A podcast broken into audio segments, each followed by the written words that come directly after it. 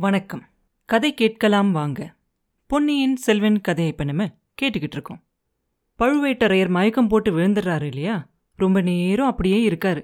ரொம்ப நேரத்துக்கு அப்புறமா அவருக்கு கொஞ்சமாக நினைவு வருது. அப்போ அவர் ஒரு பயங்கரமான போர்க்களத்தில் இருக்கிற மாதிரி அவருக்கு தெரியுது. வாளிகள் எல்லாம் ஒன்னோட ஒன்று சத்தம் போட்டு மோதிக்கிட்டு இருக்கு. ஒரு பக்கத்தில் ஜெயபேரிகை சந்தோஷமாக முழக்கம்லாம் பண்ணுறாங்க என்ன முழக்கம் பண்ணுறாங்க அப்படின்னு பார்த்தா மகாராஜாதிராஜ பாண்டிய மன்னர் வாழ்க பாண்டிய விரோதிகள் வீழ்க அப்படின்னு கோஷம் போடுறாங்க. இன்னொரு பக்கத்துல ஆயிரக்கணக்கான குரல்கள். கங்கம்மன்னன் விழுந்துட்டான் ஓடுங்க ஓடுங்க அப்படின்னு சொல்றாங்க. ஓடுறவங்கள தடுத்து நிறுத்துற ஒரு குரலும் கேட்குது அப்ப திடீர்னு ஒரு நிமிஷம் போர்க்களத்துல அமைதியா இருக்கு. பழுவேட்டரையர் சுத்தி முத்தியும் பாக்குறாரு. ரெண்டு காலும் இல்லாத விஜயாலய சோழனை ஒருத்தன் ஒரு நல்ல உயரமான நல்ல ஆஜானுபாகுவா இருக்க ஒருத்தன் அவன் தோல் மேல வச்சு தூக்கிக்கிட்டு வரான். அப்படி தோல் மேல உட்காந்துக்கிட்டு வர அவரு அவரோட ரெண்டு கையிலையும் ராட்சச வாழை வச்சுக்கிட்டு ரெண்டு பக்கமும் சுத்திக்கிட்டே வராரு. சோழ வீரர்களே நில்லுங்க. பல்லவர்களே ஓடாதீங்க. ஆறுலயும் சாவு நூறுலயும் சாவு. என் பின்னாடி வாங்க. எதிரிகளை சின்னாபின்னமாக்குவோம் அப்படின்னு சொல்லிக்கிட்டே வராரு. ஓடிக்கிட்டு இருந்த அந்த சோழ வீரர்களும் பல்லவ வீரர்களும் ஒரு நிமிஷம் நின்று அவரை பார்க்குறாங்க அதை பார்த்த உடனே பயந்து போய் சோர்வடைஞ்சு ஓடி போய்கிட்டு இருந்தவங்களுக்கு கூட தைரியமும் வீரமும் வந்துடும் பின்வாங்கி போனவங்க எல்லாம் முன்னேற ஆரம்பிச்சிருவாங்க. இந்த மாதிரி அதிசயமான மாறுதலுக்கு காரணமாக இருந்த அந்த வித்யாலய சோழனை பழுவேட்டரையர் பார்க்கறாரு அப்போ அவனை தோல் மேலே யார் தூக்கிக்கிட்டு போகிறாங்க அப்படிங்கிறத பார்க்கறாரு அதிசயம்னா அதிசயம். அப்படி அவரை தூக்கிக்கிட்டு போகிற வீரர் அவர்தான் அப்படிங்கிறத அவர் பார்க்குறாரு அந்த பழுவேட்டரையர் ஒரு கையால் அவர் தோல் மேலே இருக்கிற விஜயாலய சோழனை பிடிச்சுக்கிட்டு இன்னொரு கையில் ஒரு பெரிய கத்தியை பிடிச்சிக்கிட்டு சுத்திக்கிட்டே எதிரிகள் நடுவில் போய்கிட்டு இருக்கார். அவங்க ரெண்டு பேரும் போன இடமெல்லாம் பாண்டிய வீரர்களோட தலை அப்படி உருண்டுகிட்டு இருந்துச்சு. போரோட நிலைமை அடியோட மாறிடும் பாண்டிய சைன்யம் செதறி ஓட ஆரம்பிச்சிரும். சோழ பல்லவர்கள் ஜெயிச்சிருவாங்க. எட்டு திசையும் அதிர்ற மாதிரி ஜெயபேரிகையெல்லாம் வாசிப்பாங்க. பல்லவ சக்கரவர்த்திக்கு முன்னால விஜயாலய சோழர் உட்கார்ந்துருப்பாரு. அவருக்கு பக்கத்துல பழுவேட்டரையர் நின்றுகிட்டு இருப்பாரு. பல்லவ சக்கரவர்த்தி சோழ மன்னனை பார்த்து சொல்லுவாரு வீராதி வீரரே உங்களால இன்னைக்கு தோல்வி வெற்றியாயிருச்சு. இனி சோழ நாடு சுதந்திர நாடு. நீங்களும் உங்களோட பசங்களும் உங்களோட சந்நிதிகளும் என்னைக்குமே சுதந்திர மன்னர்களா இருக்கலாம். அப்படின்னு சொல்லுவார். உடனே விஜயாலய சோழர் அவருக்கு பக்கத்துல நின்ன பழுவேட்டரையரை பார்த்து அத்தா உங்களால தான் இந்த வெற்றி நமக்கு கிடைச்சிச்சு. சுதந்திர சோழ நாட்டோட சேனாதிபதியாவும் தனாதிகாரியாவும் உங்களை நியமிக்கிறேன். உங்களோட சந்நிதிகளும் சோழ குலத்துக்கு உண்மையா இருக்கிற வரைக்கும் தனாதிகாரியாவும் சேனாதிபதியாவும் இருப்பாங்க அப்படின்னு சொல்லுவார். பழுவேட்டரையரோட முகத்துல ஒரே பெருமையா இருக்கும். திடீர்னு அந்த முகத்துல கோபம் வந்துடும் அந்த பழைய பழுவேட்டரையர் இந்த புது பழுவேட்டரையரை பார்த்து அட பாவி துரோகி சண்டாலா என் குலத்தை கெடுக்க வந்த கோடாரி காம்பே ஆறு தலைமுறையா சேர்த்து வச்ச வீர புகழையெல்லாம் நாசமாக்கிட்டியே. ஸ்னேக துரோகம் எஜமான துரோகம் செஞ்சிட்டியே. சோழ குலத்தோட பரம்பரை எதிரிக்கு உன் வீட்லேயே இடம் கொடுத்துட்டியே. உன்னோட பொக்கிஷத்துல இருந்தே பொருளெல்லாம் கொடுத்துட்டியே. உன்னால இன்னைக்கு சோழ குலத்துக்கே இறுதி வரப்போகுதே. நீ நாசமா போவ அப்படின்லாம் சொல்லி பயங்கரமா சபிப்பார் அவர். அதுக்கப்புறம் இன்னும் அவருக்கு அப்புறம் வந்தாங்க இல்லையா நிறைய பழுவேட்டரர்கள். ஆறு தலைமுறைகளாக இருக்காங்க இல்லையா? ஒரு ஒருத்தராக வந்து அவங்கவுங்க செஞ்ச வீரத்தை பற்றி எல்லாம் சொல்லி இவர் எப்படி கெடுத்துட்டாரு அப்படின்னு சொல்லி இவரை திட்டுவாங்க. திட்டிட்டு அவங்களும் மறைஞ்சு போயிடுவாங்க அதுக்கப்புறம் கொடும்பாலூர் வேலீர்களும் திருக்கோவிலூர் மலையமான்களும் வருவாங்க. வந்து பழுவேட்டரையரை சுத்திக்கிட்டு சிச்சி நீயும் ஒரு மனுஷனா?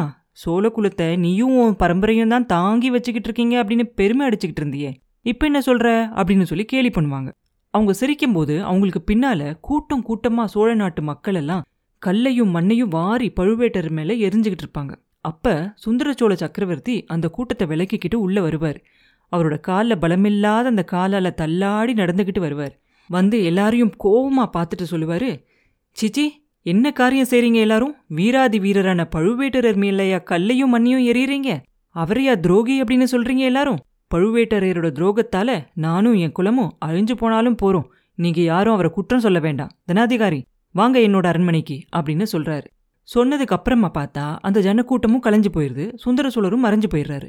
அவரோட தம்பி காலாந்தக கண்டர் மட்டும் அங்கே நிற்கிறாரு நின்றுட்டு சொல்கிறாரு அண்ணா நம்ம மேலே இவ்வளோ நம்பிக்கை வச்சிருக்காரே சக்கரவர்த்தி. அவருக்கு துரோகம் செய்யலாமா?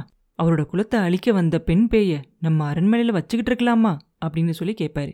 கேட்டுட்டு அவரும் மறைஞ்சு போயிடுவார் அதுக்கப்புறம் வந்தியத்தேவன் கந்தன்மாறன் அந்த மாதிரி வாலிபர்கள் எல்லாம் வருவாங்க. அவங்க எல்லாம் பழுவேட்டரையரை சுற்றி நின்றுக்கிட்டு மீசை நிறைச்ச கிழவா உனக்கு ஆசை மட்டும் நிறைக்கலையா பெண்மோகத்தால அழிஞ்சு போனியே. உன் உடம்புல இருக்க புண்கள் எல்லாம் வீரத்தால வந்த பரிசுதானா? அப்படின்னு எல்லாம் சொல்லி கிண்டல் பண்றாங்க.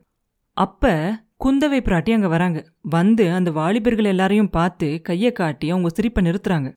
நிறுத்திட்டு சொல்றாங்க பாட்டா இவங்களோட விளையாட்டு பேச்சை நீங்க பெருசா எடுத்துக்காதீங்க. உங்க அரண்மனையில இருக்க அந்த பெண் வேஷத்துல இருக்க விஷப்பாம்பை துரத்திருங்க. எல்லாம் சரியாயிரும். அப்படின்னு சொல்றாங்க. சொல்லிட்டு அவங்களும் மறைஞ்சிடுறாங்க. அதுக்கப்புறம் பழுவேட்டரையரோட குளத்தில் இருப்பாங்க இல்லையா பெண்கள். அவங்க எல்லாம் வர ஆரம்பிச்சிருவாங்க. பத்து பேர் ஐம்பது பேர் ஆயிடுவாங்க வந்து அவங்க எல்லாம் அழுக ஆரம்பிச்சிருவாங்க. அழுதுகிட்டே சொல்லுவாங்க ஐயோ உனக்கு இந்த கதியாக வரணும். நம்மளோட வீர குலத்தில் பிறந்து எல்லாரோட வீரத்தையும் போகிற மாதிரி இப்படியா ஆகணும் அப்படின்னு சொல்லி புலம்பி அழுக ஆரம்பிச்சிருவாங்க அவங்க எல்லாரும். அப்போ பழுவேட்டரையர் சொல்லுவார் பெண்களே வாயை மூடுங்க. அந்த புறத்துக்கு போங்க. என்னால் ஒரு பழியும் வராது அப்படின்னு சொல்லுவார். அப்போ அந்த பெண்களெல்லாம் வேறு திசையை சுட்டி காட்டுவாங்க சரின்னு அந்த பக்கமாக பார்ப்பாரு பார்த்தா அந்த திசையில யமதர்மராஜன் எருமையோட காத்துக்கிட்டு இருப்பார். கையில பாசக்கயிறோட பழுவேட்டரையர் பக்கத்துல வந்து பழுவேட்டரையா உனக்கு ரொம்ப நன்றி. சுந்தர சோழனையும் அவனோட பசங்க ரெண்டு பேரோட உயிரையும் ஒரே நாள்ல கொண்டு போக உதவி செஞ்ச இல்லையா? உனக்கு என் நன்றி? அப்படின்னு சொல்லுவார் யமதர்மராஜன். அப்ப பழுவேட்டரையர் சொல்வாரு இல்லை இல்ல நான் உனக்கு உதவி செய்ய மாட்டேன். உன்னை தடுப்பேன். யமனே நில்லு நில் அப்படின்னு சொல்லி பழுவேட்டரையர் அலறாரு. யமனை தடுத்து நிறுத்துறதுக்காக வேகமா போகலாம் அப்படின்னு முயற்சி செய்யறாரு ஆனா ஏதோ ஒரு சக்தி அவரை பிடிச்சு நிறுத்துது. ஏதோ ஒரு பெரிய பாரம் அவர் அப்படியே அமுக்கிற மாதிரி தெரியுது. அப்ப அந்த அழுதுகிட்டு இருக்காங்க இல்லையா பெண்கள்? அவங்களாம் சொல்றாங்க பாத்தியா நாங்க சொன்னது சரியா போச்சு இல்ல அப்படின்னு சொல்லிட்டு மறுபடியும் அழுக ஆரம்பிச்சிடுறாங்க. அவங்களோட அழுக குரலை கேட்க முடியாம கை ரெண்டையும் எடுத்து காது பொத்திக்கலாம் அப்படின்னு நினைக்கிறாரு பழுவேட்டரையர். ஆனா கையையும் எடுக்க முடியல. ரொம்ப கஷ்டப்பட்டு அவரோட கையை உதறி எடுப்பாரு. அப்ப அவரோட கண்ணிமைகளும் லேசா திறக்கும். அப்பதான் அவருக்கு தெரியும் இதெல்லாம் அவரோட மன அவர் பார்த்த காட்சிகள் அப்படிங்கறது அவருக்கு புரியும்.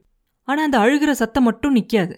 கொஞ்சம் கவனிச்சு கேட்பாரு அப்பதான் அவருக்கு தெரியும் அதெல்லாம் பெண்களோட அழுகிற சத்தம் இல்ல நரிகளோட ஊழையிடுற சத்தம் அப்படின்னு.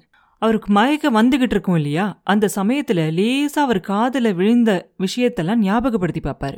கிழவன் செத்து போயிட்டான் அப்படின்னு ஒரு குரல் சொன்னதையும் நல்லா பாரு பழுவேட்டரையனோட உயிர் ரொம்ப கெட்டி. யமன் கூட அவன் பக்கத்தில் வர பயப்படுவான் அப்படின்னு இன்னொரு குரல் சொன்னதையும் யமன் பயப்பட்டாலும் நரி பயப்படாது. கொஞ்சம் நெஞ்சம் உயிர் மிச்சம் இருந்தாலும் நரி சாப்பிட்டுரும்.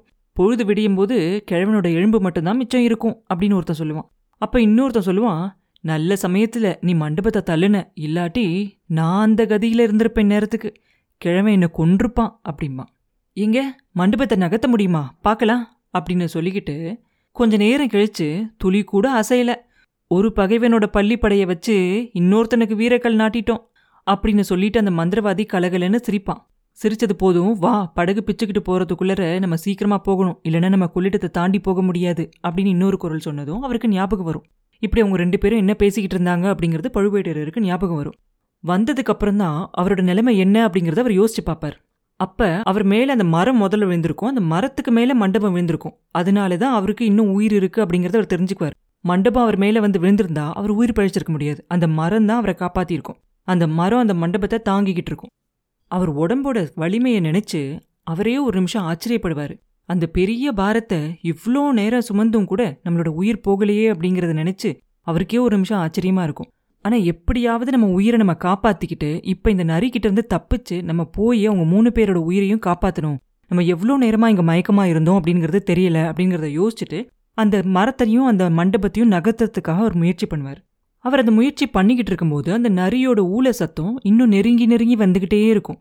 நரியோட மூச்சு விடுற சத்தம் அவர் தலைக்கு பக்கத்துல கேட்கும் ஆஹா இந்த நரிக்கு கூடவா பழுவேட்டரையனை பார்த்தா இவ்வளோ இலக்காரமா போயிருச்சு? பார்க்கலாம் ஒரு கை அப்படின்னு சொல்லிட்டு பழுவேட்டரையர் ஒரு கையால மட்டும் அதுக்கப்புறம் ரெண்டு கையாலையும் சேர்த்து அவர் மேலே இருக்கிற அந்த மரத்தை அப்படியே தள்ளுவார் லேசாக தூக்குவார். அப்ப அந்த மண்டபம் அந்த பக்கமா சரிய ஆரம்பிக்கும். கொஞ்ச நேரம் தூக்குன உடனே அவருக்கே ரொம்ப அசதியாக இருக்கும். அதனால கொஞ்சம் விட்டு விட்டு விடாமல் முயற்சி பண்ணி பண்ணி மெதுவாக அந்த மரத்தையும் அந்த மண்டபத்தையும் நகர்த்துவார்.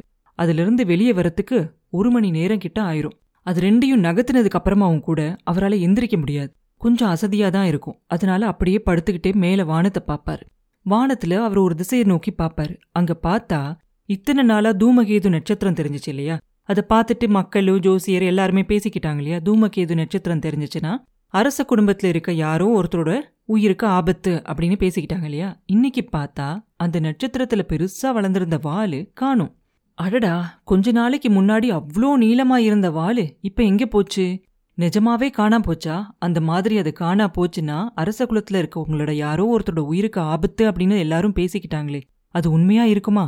அது ஏற்கனவே நடந்திருக்குமா இல்லை இனிமேல் தான் நடக்க போகுதா? நம்ம எப்படியாவது இதை தடுத்தாகணும் அப்படின்னு சொல்லி பழுவேட்டரையர் பயங்கரமாக யோசிக்க ஆரம்பிச்சிருவார். வானத்திலிருந்து பார்வையை எடுத்து சுற்றியும் முத்தியும் பார்ப்பாரு. அந்த நரியெல்லாம் இன்னும் போயிருக்காது. பத்து இருபது ஐம்பது நரி இருக்கும். அப்படியே அதோட கண்ணெல்லாம் பார்த்தா நெருப்பு மாதிரி இருக்கும். கிழமை எப்போ சாக போகிறான் அப்படின்னு காத்துக்கிட்டு இருக்க மாதிரி தெரியும். பரவாயில்ல பரவாயில்ல பழுவேட்டரையர் மேலே இந்த நரிகள் அவ்வளோ மரியாதை வச்சிருக்கல அப்படின்னு நினைப்பாரு. அப்போ திடீர்னு வானமும் பூமியும் அப்படியே அந்த காடு முழுசாக ஒரே வெளிச்சமா இருக்கும். பழுவேட்டரோட கண்களே கூசும் ஒரு நிமிஷம். அது மின்னல் இல்லை. வேற என்னவா இருக்கும்?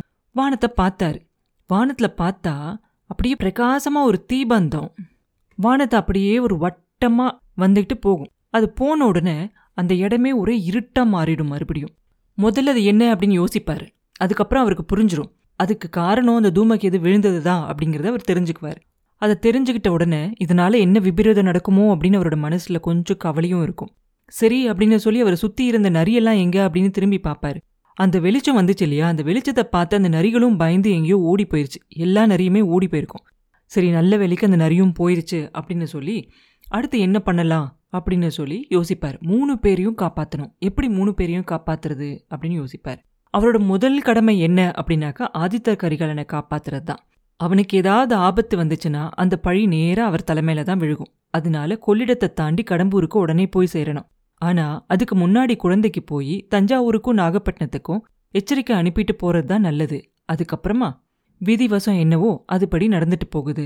நம்மளால என்ன செய்ய முடியும் அப்படின்னு முடிவு பண்ணிட்டு அங்கிருந்து எந்திரிக்கிறதுக்காக முயற்சி செய்வார். உடம்பெல்லாம் அப்படியே ரணமா வலிக்கும். மரம் விழுந்திருந்த இடம் அப்படியே அவரோட மார்பில் ரொம்ப வேதனையா இருக்கும். ஒரு கால் உடஞ்சே போயிருச்சு மாதிரி அவருக்கு தோணும். அவர் உடம்பெல்லாம் நிறைய காயம் இருக்கும். ஆனாலும் அந்த வீரக்கிழவர் அதை எதையுமே பொருட்படுத்த மாட்டார். பல்ல கடிச்சுக்கிட்டு ஒரு பெரிய முயற்சி செஞ்சு அங்கே தான் எந்திரிச்சு நிற்பார் சுற்றி முத்திலையும் பார்ப்பாரு குழந்தை நகரத்துக்கு எந்த பக்கமாக போகணும் அப்படின்னு யோசிச்சுட்டு இந்த திசையில போனதான் சரியாக இருக்கும் அப்படின்னு முடிவு பண்ணிவிட்டு அந்த திசையில் நடக்க ஆரம்பிச்சிருவார். வழியில் என்ன தடங்கள் இருந்தாலும் சரி மரம் விழுந்திருந்தாலும் சரி வெள்ளை காடாக ஓடினாலும் சரி எதையுமே பொருட்படுத்தாமல் ரொம்ப வேகமாக போவார். ஒரு ரெண்டு ஜாம நேரத்தில் குழந்தைக்கு வந்து சேர்ந்துருவார். குழந்தை நகரத்துக்குள்ள போகும்போது இவரை யாராவது பார்த்துட்டா அவர் செய்யணும்னு நினைக்கிற மூணு காரியத்தையும் அவ்வளோ கொஞ்ச நேரத்துல செய்ய முடியாது. அதனால எப்படி போலாம் யாரை பார்த்து பேசலாம் அப்படின்னு யோசிப்பார். அப்பதான் அவருக்கும் அந்த குழந்தை ஜோசியரோட ஞாபகம் வரும். ஆஹா ஜோசியரோட வீடு ஊருக்கு வெளியில இருக்கு. அதனால ஊரை சுத்திக்கிட்டு போனோம்னா அவரோட வீட்டுக்கு போயிடலாம் யாரும் நம்மள பார்க்க மாட்டாங்க. ஜோசியரும் நல்ல மனுஷன்தான். அவருக்கு அனிருத்ரர் நண்பர் இல்லையா? அதனால அவர்கிட்ட சொன்னா கண்டிப்பா தஞ்சாவூருக்கும் நாகப்பட்டினத்துக்கும் செய்தி அனுப்பிச்சிருவார். அவர்கிட்ட சொல்லி நம்மளும் போறதுக்கு ஏதாவது ரதங்கிதம் ஏதாவது ஏற்பாடு பண்ணிக்கிட்டா கொஞ்சம் வேகமா போய் சேர்ந்து கொள்ளிட நதியை தாண்டி கடம்பூருக்கு சீக்கிரமா போயிடலாம் அப்படின்னு முடிவு பண்ணுவார். அதனால அவர் நினைச்ச மாதிரியே ஊரை சுத்திக்கிட்டு போவார். ஜோசியர் வீட்டுக்கிட்ட போகும்போது துர்கையம்மன் கோயிலுக்கு பக்கத்துல தான் ஜோசியர் வீடு அப்படிங்கிறது அவருக்கு தெரியும். அங்க போகும்போது ஜோசியர் வீட்டுக்கு பக்கத்து அந்த அம்மன் கோயில் இருக்கும் இல்லையா? அந்த பெரிய மரம் புயலால் உடஞ்சி விழுந்திருக்கும். முதல்ல அவர் எதை பார்ப்பாரு அப்படின்னாக்க அந்த கோயிலுக்கு பக்கத்துல ஒரு ரெட்டை குதிரை பூட்டின ஒரு ரதம் நிற்கும் அந்த ரதம் எப்படி இருக்கும் அப்படின்னாக்க அந்த ரதத்தோட மேல் பகுதி வந்து ஒரு ஓடத்தை மாதிரி இருக்கும். வெள்ளம் வரும்போது அந்த மாதிரியான ஒரு ரதத்தில் போனால் அவசரமான ஒரு சமயத்தில் தண்ணி அதிகமாக இருந்துச்சு அப்படின்னு சொன்னால் அந்த மேல் பகுதியை மாத்திரம் எடுத்து கீழே ஓடமாக வச்சு ஓடத்தை செலுத்திக்கிட்டு போயிடலாம் அந்த தண்ணியில. இப்படிப்பட்ட ரதங்கள் சோழ நாட்டுல அபூர்வமா ஒன்று ரெண்டு தான் இருக்கும். இது யாரோட ரதமா இருக்கும்? அரண்மனையிலிருந்து தான் வந்திருக்கணும். இல்ல முதன் மந்திரியோட ரதமா கூட இருக்கலாம். இதுல வந்தவங்க இப்ப ஜோசியர் வீட்டுக்குள்ளே தான் ஜோசியம் கேட்டுக்கிட்டு இருப்பாங்க. அவங்க யாரா இருக்கும்? ரத சாரதியை கேட்கலாமா? வேண்டாம். அவன் நம்மள பார்த்து மிரண்டு போனாலும் போயிருவான். ஜோசியர் வீட்டுக்குள்ள நேரா போயே பார்த்துடலாம். அதான் நல்லது. அங்க வந்திருக்கவங்க யாரா இருந்தாலும் இந்த ரதத்தை கேட்டு அவங்க கிட்ட வாங்கிக்கிட்டா கடம்பூருக்கு திரும்பி போறதுக்கும் வசதியா இருக்கும் அப்படின்னு சொல்லி யோசிப்பாரு பழுவேட்டரையர். யோசிச்சுட்டு ஜோசியர் வீட்டு வாசலுக்கு பழுவேட்டரையர் வருவார். வரும்போது உள்ள பெண் குரல் கேட்கும் அப்படியே அவருக்கு ஒரு நிமிஷம் தூக்கி வாரி போடும். யாரோட குரலு? ஏ இளைய பிராட்டி குந்தவியோட குரல் மாதிரி இருக்கும். அவ எதுக்காக இங்கே வந்திருக்கா? இந்த சமயம் பார்த்தா வரணும் அப்படின்னு முதல்ல நினைப்பாரு.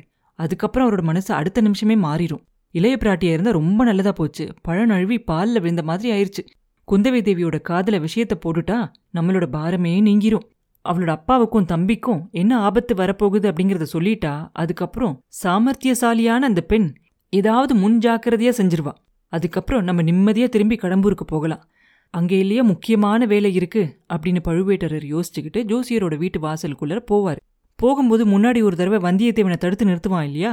அவன் அதே மாதிரி பழுவேட்டரையர் யாரு அப்படிங்கறத தெரியாம தடுத்து நிறுத்துவான். யார் பார்த்திருந்தாலும் அவர் தான் பழுவேட்டரையர் அப்படின்னு கண்டுபிடிச்சிருக்க முடியாது. ஏன்னா அந்த மண்டபம் உடஞ்சி அவர் மேலே விழுந்து பார்க்கறதுக்கே ஒரு மாதிரி வித்தியாசமாக தெரிவார். அதனால அந்த சீடன் நில் அப்படின்னு அதட்டிக்கிட்டே சொன்ன உடனே பழுவேட்டரையர் ஒரு நிமிஷம் ம் அப்படின்னு அப்படி ஒரு மாதிரி கணிக்கிற மாதிரி செய்வார்ல அந்த மாதிரி சிங்க கர்ஜனை மாதிரி செஞ்சுக்கிட்டு அவன் கழுத்தை பிடிச்சு தள்ளுவார். அப்படியே அந்த சீடன் குட்டிக்காரனை அடிச்சுக்கிட்டு போய் வீதியில் போய் விழுவான்.